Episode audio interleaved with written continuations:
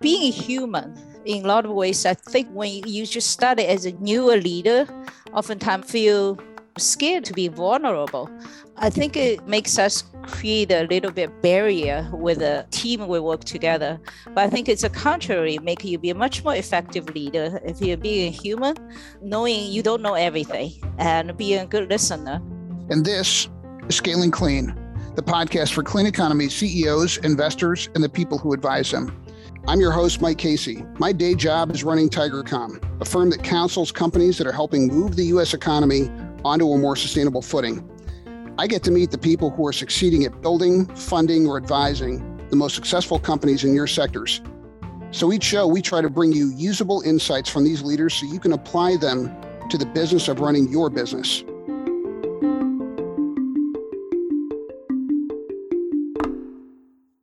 Hello, Clean Techers. We designed this show to bring you management and leadership wisdom from experienced company leaders. And today I'm bringing you perspective from someone who not only co founded her own company early in her career, but she's also led the US presence for three different international clean tech firms. And Jing Tian is also Dr. Tian with a PhD in chemistry. She's now the chief growth officer of Tigo Energy, and I know she's got valuable lessons learned from a career of building and managing teams, some of which were international in their scope and their focus. Jing, welcome to the show. Oh, thanks, Mike. It's my pleasure. Let me start with your background. How would you summarize your career to date as a company leader? I had a great fortune, actually, really fortunate, be able to take on various different roles um, in a various different company throughout my career.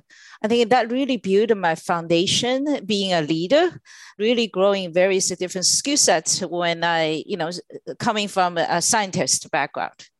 And I started my career as a research scientist and then you know later on going to more as a technology leader um, later on with uh, founding a company which allowed me to see how a company operates. Um, technology is not sufficient. We need to have a customer focus and really bring a value to our customer. And throughout my career i have a you know, great fortune take on marketing roles product management strategic supply chain and leading engineer development and the sales operation sales up to you know today's position as a chief growth officer at a Tigo. So it's been it's been a very rich, rewarding experience. What in your upbringing set you up for this career path as you look back on it now? Oh, I was born and raised in China. It's probably very different from uh, how most of people grow up here. But I think what I would say it's really working as a team to learn how you work together as a group.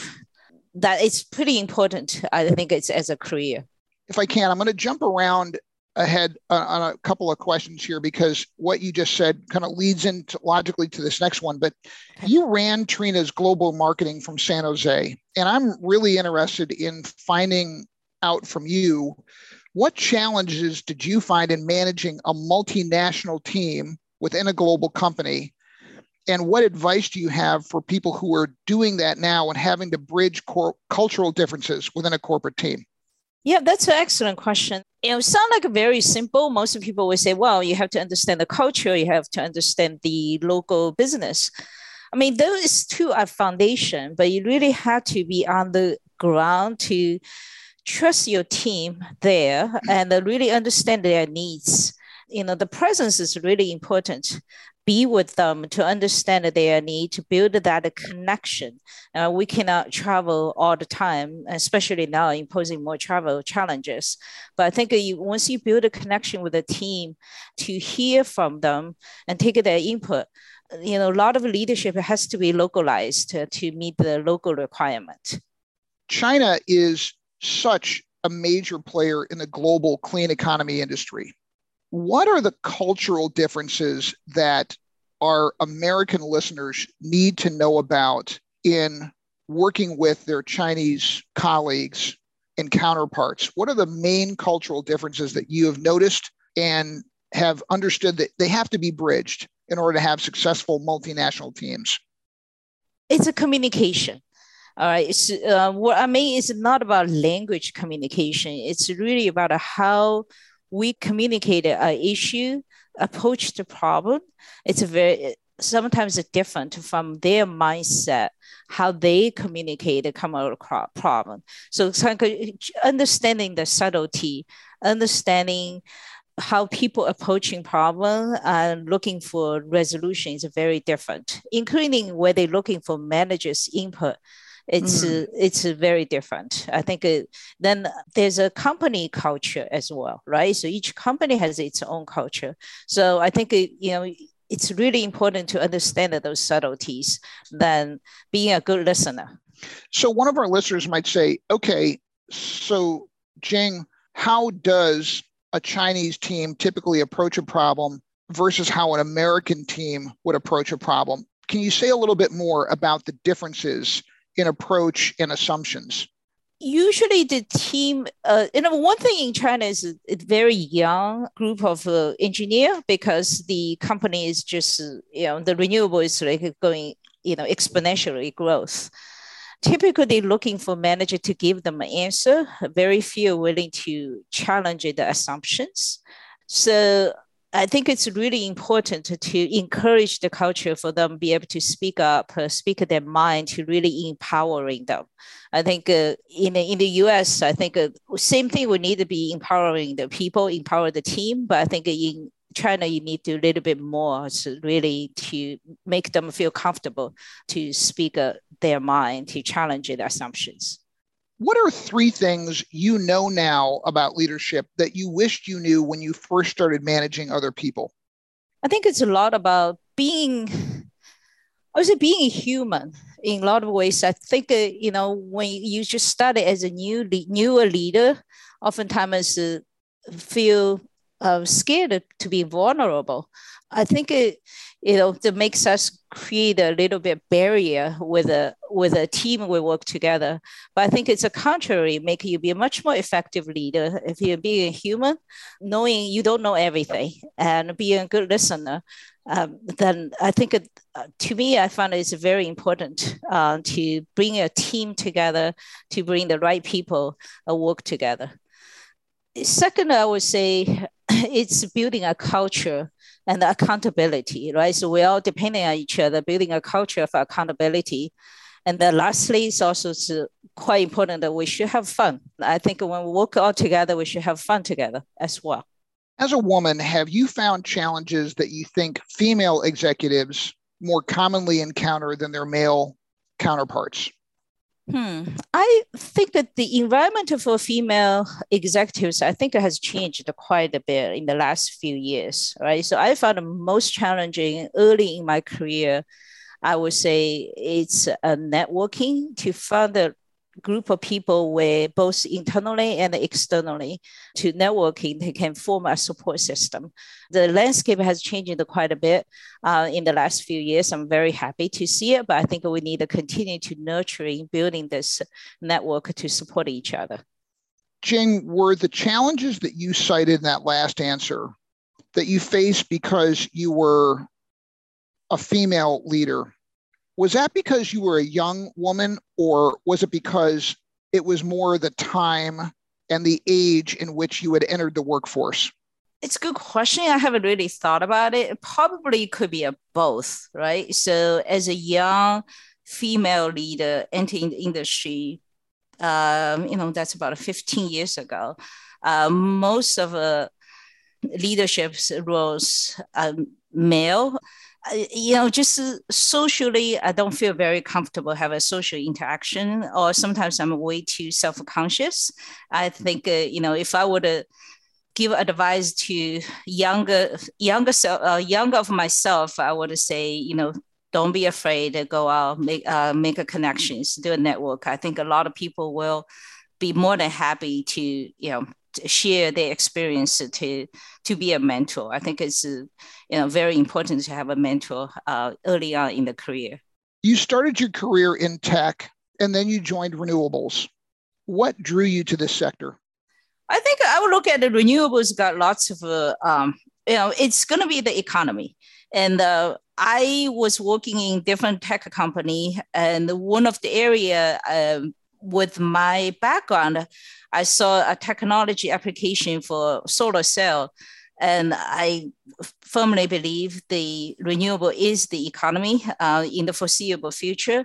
I want to just make things really impactful and meaningful. Um, so that's what drew me into the renewable. You quit your job tomorrow and you become a business school professor, and you're going to deliver your introductory class on corporate leadership. How would you describe the role of the effective clean economy leader? I think it is uh, you got to have a passion. You got to share your passion with your team. You have to be passionate about believe what you do. Secondly, is uh, being an effective leader. It's really need to share your vision, because if the shared vision, that it brings the team together, right? So then that's what it's tremendous uh, energy and power. Then, you know, lastly, it's really um, being human. I think it's a humanity. It's really important to be an effective leader uh, and bring the right people to work together because nobody knows everything. It's really important for the team to share a common vision and work together to, you know, um, bring out the best of everyone. Having made that switch from another sector into clean economy, have you noticed differences in being a clean economy company leader versus a leader in a company in a more mature sector? Are there differences? And if so, what are they? I would say it's only the fundamental being an effective leader. There's no difference from one segment to the other. But I think in the clean economy, this is fast growth, lots of learning happening. So we must stay flexible and uh, you know there's uh, some uncertainties uh, you know policy uncertainties uh, others. But with the latest um, policy i hope this it's very clear that clean economy is the way to go. But that's really we must stay flexible because there's a lot of new learnings but we also can take a lot of um, success from other segment to help grow mature the clean economy. It's uh, mostly a lot of different companies based on uh, different technology. I want to ask you two questions about hiring. It's okay. often cited as one of the most challenging parts of leading companies. What have you learned about hiring? I think you got to have a very clear vision of the company's culture and the vision. And then you're going to bring in people who really um, exemplify the value of the company. There's a you know, a lot of new workforce out there. A lot of people wanted to learn clean economy.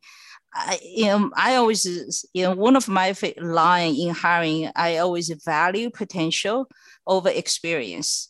I mean, of course, I would love to have people with lots of experience uh, and then a perfect match but a lot of time um, not the case because as you, you mentioned um, it's a lot of new workforce. People don't have you know 10 15 years experience. But i think all of them is a great addition to the company. But it's important is to uh, align the vision and the culture of the company. When you're interviewing candidates how do you try to find out that match with their potential and the vision that you're communicating? Are there things that you ask? And are there ways that you structure the interview process to learn the most about their potential? Oh, there are so many good questions you can ask, but I think you know we all know that like, we should be focused on the behavior interview questions. Depends the type of roles and the job I'm looking for. So I mean, obviously, I'm looking for people whether it's a good team player, whether they can handle personal stress, you know, whether people, a person are detail oriented, depends the type of job. Some people as a, you know, more people oriented, uh, love to talk to people. So, you know, I usually typically is trying to understand the person. For example, uh, what are you, you know, your most recent accomplishment that were you most proud of? So, or, you know, what are the things you've done recently you wish it done differently? Through that conversation, it's really to understand the person and, you know, um, some of those aspects I just uh, listed earlier. sometimes I like to throw off the wall questions. Um, you know, about trying to understand. For example, I want someone be a very good mechanical engineer. I would ask them what kind of hobbies they do. Then uh, help me understand whether a person love to building things or it's very much hands-on, has a lot of a different skill set. It would be great, uh, you know, in the lab. So it's just through different questions to understand a person when you have taken over a leadership position at a company and you inherited a team of people, I've often heard that it's also more art than science in deciding who to keep and who to let go. How have you handled that challenge? Um, yeah, I usually really spend the time to get to know the people personally, I really don't like let people go. I think everyone has a place in the company. Uh, we just had to find out what makes them happy and what are the company's needs. Um, you know, through restructure, uh, you know, uh, reorganization to really empowering everyone. And for people, obviously, you know, good performance. So we just have to find a right place for everybody to shine. But then you find that people is not a good fit. Mostly, I would say most not fit is a culture a mismatch, right? So in those cases, uh, unfortunately, you have to let people go. Are there certain qualities you're looking for or certain behaviors that you're looking for in people that you've inherited that you have to manage? Okay, I'm I have to evaluate whether or not I'm going to keep Mike on my team. are there things that you're going to look for in me, whether I do them or say them, that will tell you I'm a good fit to keep on, or you need to move me somewhere else? Yeah, some of the traits I'm looking for is uh, um, number one is the person um, flexible, all right? Because the things will change. Company product will change. The company goals could move. Is the person flexible? And then the second is the person have a desire for growth right? And uh, believing in the company. And uh, is the person a very good team player? I think it's more so than ever. We really need a, very good team players. And you know and uh, does a person actually uh, step up under stress right? None of those say in the order of importance. And also you know some people are a little bit stronger at one aspect than the other but just, just overall you're really looking for a good contributor uh, really care with a passion uh, for the company's uh, mission and the vision. When you have to let people go what is the guidance that you offer to other clean tech company leaders on having to fire people? I must say, first uh, on the history, I haven't fired many people I can recall. But in general, I always believe the goodness in everyone, unless it's some really bad apples. And oftentimes it's a fit issue. It's uh, not a good fit for what company needs or what this person's skills. I usually, you know, trying to have a candid conversation really help the uh, the person finding the right fit or right company for them. Because oftentimes i think it, they all come in with a passion for the renewables. Like i'd like to see if it's not succeed, successful in my company in this role I, I wish them to be successful in different company in different role. Perhaps they can shine there. What is the most valuable interview question you have ever been asked? I find the most valuable question is it's really about very reflective question. So it can be faced various different ways. You know, tell me about the uh, most recent achievement that you're most excited about it, or tell me about the most recent failure or mistake you made. What you learn from it? And I think these type of questions I heard many and face differently, but I think in general it's really to see the person, the reflective. Uh, uh, a person reflect oftentimes is a person will learn from its own success or failure. And uh, that's where uh, what I call the growth mindset, right? So you can grow from there. Given mm-hmm. what you're seeing as a clean tech leader, as a mother, as someone who's been in this industry for quite a long time now, are you a climate optimist or a climate pessimist? I am a internal optimism. so I I believe the we have come a long way. Um, I, I, think we still have a long way to go, and uh, you know I must stay optimistic. I think there's, I look at my, as you mentioned, as a mother, I look at my son's generation who's, uh, you know, just into the college life. Uh, well, things they care about it, their the passion in the younger generation, it makes me very happy. I think uh, you know we all together uh, can definitely make a difference. I think the you know the clean energy is the way to go, is the economy, yeah, for the future, yeah. So now I'm going to ask uh, a slight variation of that question. Mm-hmm. Are you a clean economy optimist? And if so, what makes you optimistic? Things you're seeing right now in the marketplace that give you long term hope that climate solutions technologies can grow and scale and become the mainstream that, that you saw when you first learned about renewables way back when? I see quite a few um, changes. Um, uh, the clean economy with the project financing, people get into very, very creative with various investment into the clean economy, right? So with the energy crisis in Europe, in the sense is unfortunate case, but on the other hand, I think uh, you know the growth, the clean economy in Europe is second to none right now. And the, with the latest, the, uh, the Inflation Reduction Act, I'm so excited. I, and then with the, the, investment into the clean energy, then I see you know the scale from uh, solar to solar plus storage uh, to hydrogen. I think a couple years ago, hydrogen was a new thing. Now it's a hydrogen uh, become a, um, a, a economy in its own. And then we start talking about long duration and the EV charges, EV cars. So all this I can see is the entire ecosystem is really going to uh, bring up the clean economy. Jing, I have so enjoyed having you on the show. I have enjoyed working for you over the years, being your advisor and being your friend and your fellow traveler. And I'm just really looking forward to having this episode get out there. And I'm just, um, I'm grateful that you took the time to join us on the show. Thank you so, so much. Thank you. I really appreciate it.